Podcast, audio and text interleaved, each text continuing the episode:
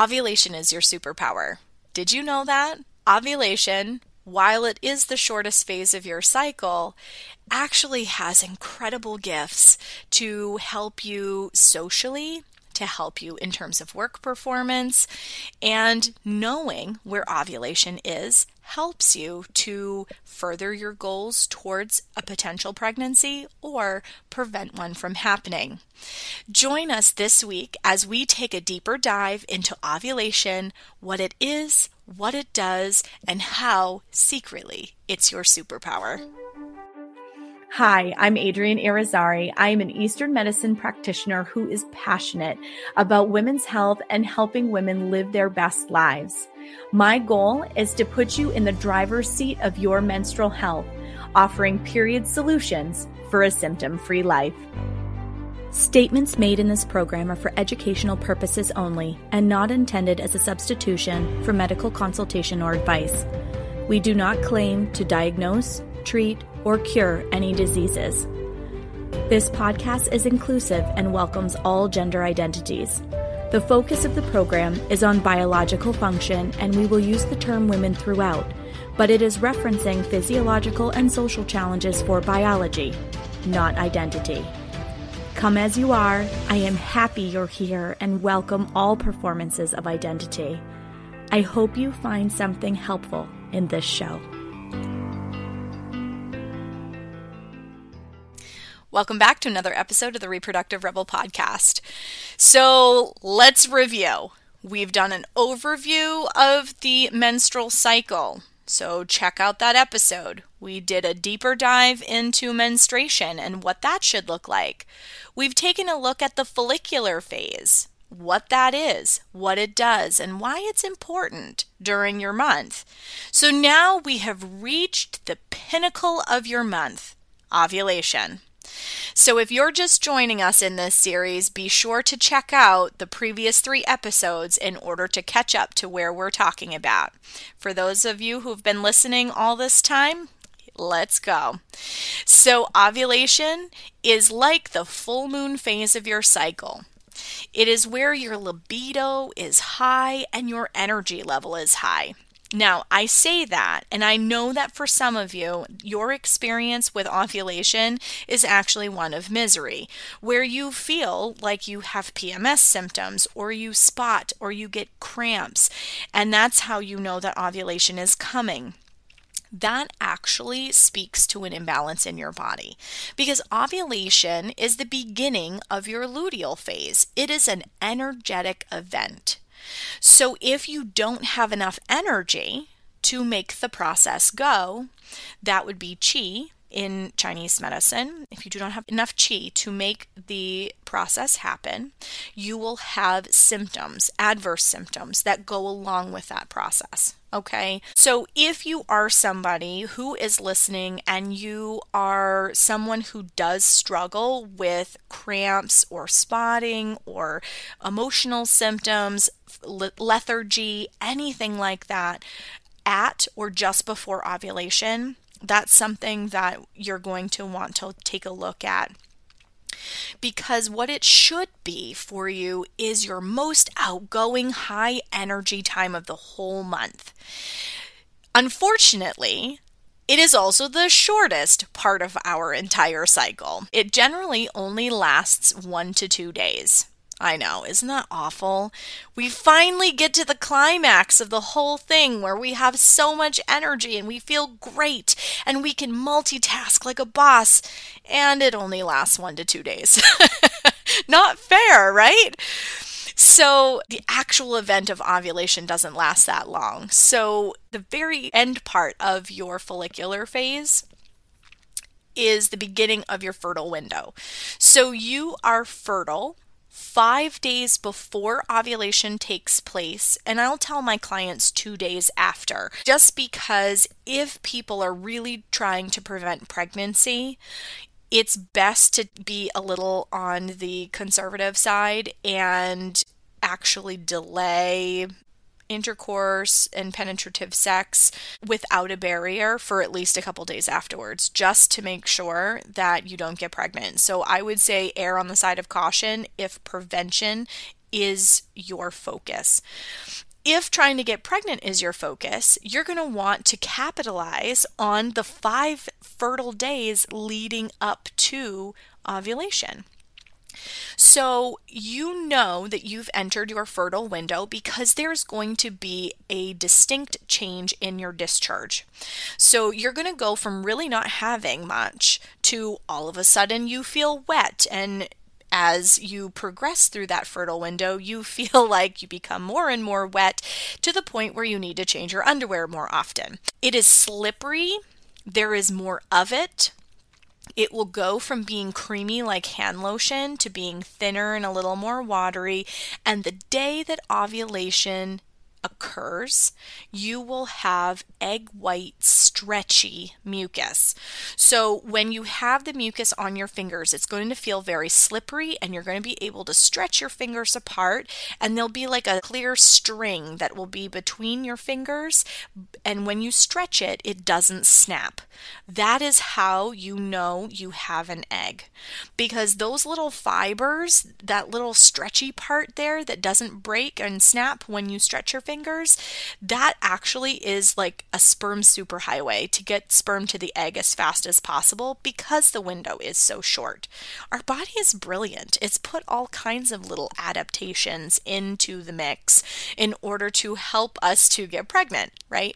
So, if you are trying to get pregnant, trying in that window where you start seeing that change in your cervical mucus leading up to the time that ovulation takes place is actually good preparation because you're not going to want to have sex with your partner every single day.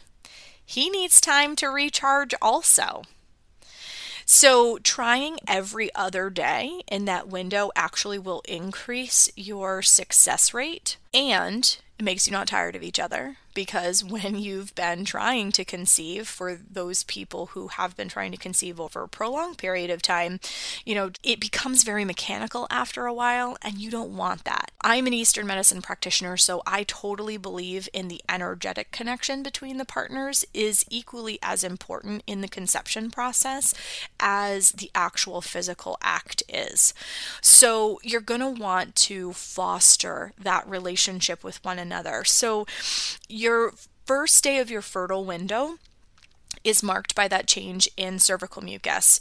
And the reason that it is so important to watch for that change, not only for prevention, but what it is telling you is that your body has come up out of being acidic into a more alkaline state, meaning that sperm can survive. So, outside of this seven day fertile window, your body is a sperm killing machine. Let me just pause there for a second and let that sink in. When you are not in this creamy, slippery cervical mucus stage for the seven days of your fertile window, you are a sperm killing machine. Men are more alkaline, our vaginal canal is more acidic. We are not a hospitable place for sperm to survive unless we have entered our fertile window. So, at the beginning of the fertile window, this is where you can essentially start making deposits, for lack of a better way to talk about it, because your fertile cervical mucus will actually feed the sperm and keep it alive. So sometimes people will go, but I didn't have sex when I ovulated. It was like a couple days before. Yep, that five day window before your egg appears is actually more of the danger zone because your mucus is designed to keep sperm alive until the egg gets there. So, this is why when you are trying to conceive, you would try on like day 11 and then maybe skip day 12 and try on day 13 and skip day 14, right? Because you are trying and sperm can live in your body up to five days. So each of your attempts are not ma- like taxing you or your partner At the same time, you are leaving enough sperm there, kind of incubating, until the ovulation act takes place. So they are ready and waiting whenever the queen makes her appearance. So, trying in that five day window leading up to ovulation is a very strong approach if you are trying to get pregnant. If you are trying to prevent pregnancy, you are definitely going to want to wear a barrier of some sort or abstain until you're outside of that window, depending on how paranoid you are. The hard part about the abstinence aspect is we are the most interested in being intimate with a partner when we're in that window. Naturally so, because the body goes, oh, we have a chance to get pregnant. So we're going to, you know, throw a little heat on this fire and make you a lot more interested, which is kind of unfortunate when that isn't your goal because your libido will change as your hormones change throughout the month. But you're going to be the most interested in doing the things when you are in that fertile window. So, ovulation is where estrogen reaches its peak and testosterone surges. So, that fluffing hormone that helps your skin to glow and look all supple and things like that reaches its peak. So, you are literally the most glowing and your face is symmetrical and all of these things that are adaptations that our body has built in in order to attract a mate during ovulation. So, like I said, the start of your fertile window leading up to ovulation is signaled by a change in your discharge. And when you have an egg present, you are going to stretch that mucus between your fingers and it's not going to snap. All right. Once the queen arrives, the egg can only survive 12 to 24 hours. And at the end of her viability window, it is marked by the disappearance of that stretchy mucus. It's like the gate closes, we are no longer open for business, and you go back to having dry days, meaning that the slippery mucousy quality discharge that you're going to get is typically only going to be connected with arousal. It is not going to be this consistent all the time through the day kind of thing. So, your body, when it is properly supported, you will know exactly where you are in your cycle and whether you're in a risk zone or an opportunity zone, depending on what your goals are, for a potential pregnancy to result. So, ovulation being that full moon phase, think about all the bright light that you get with ovulation, right? That's where your energy is at its peaks and you're also the most social during that time frame. And for very specific reasons, like you're there to attract a mate, right? From a biology perspective anyway.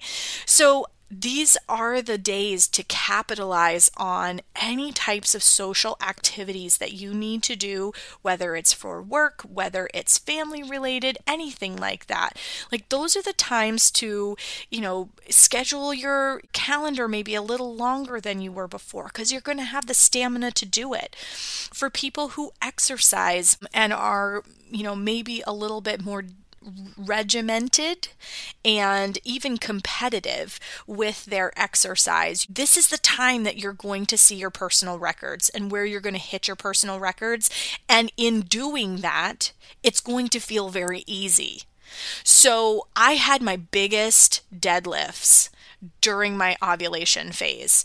And I was so proud of myself. And not only did I put up like really heavy weight, but I was able to do it with very little effort. Like, I mean, I had to work for it. That's the whole point. Like, you have to work your muscles in order for them to be able to lift more. But what I'm saying is that I didn't have to strain and I didn't have to like emotionally dig deep in order to make it happen because I was in the peak of the month. My testosterone was surging. My estrogen level was high. I had the energy. I can find that my brain will multitask better when I'm in that phase of my cycle. I said in a previous episode, I am more of a naturally introverted person. But during this phase, this is where I'm like looking at my husband and going, Can we go out on a date, please? Like, I want to go out. I want to go see my friends. I want to go visit. I want to meet people. This is where I do most of my networking. I do all my podcast recording in this zone because this is where everything just flows for me. And I am articulate because, oh my goodness, you try to talk to me when I am on the doorstep of the end part of my luteal phase, when I'm just before menstruation, forget it. I am going to sound like I can't string an entire sentence together successfully.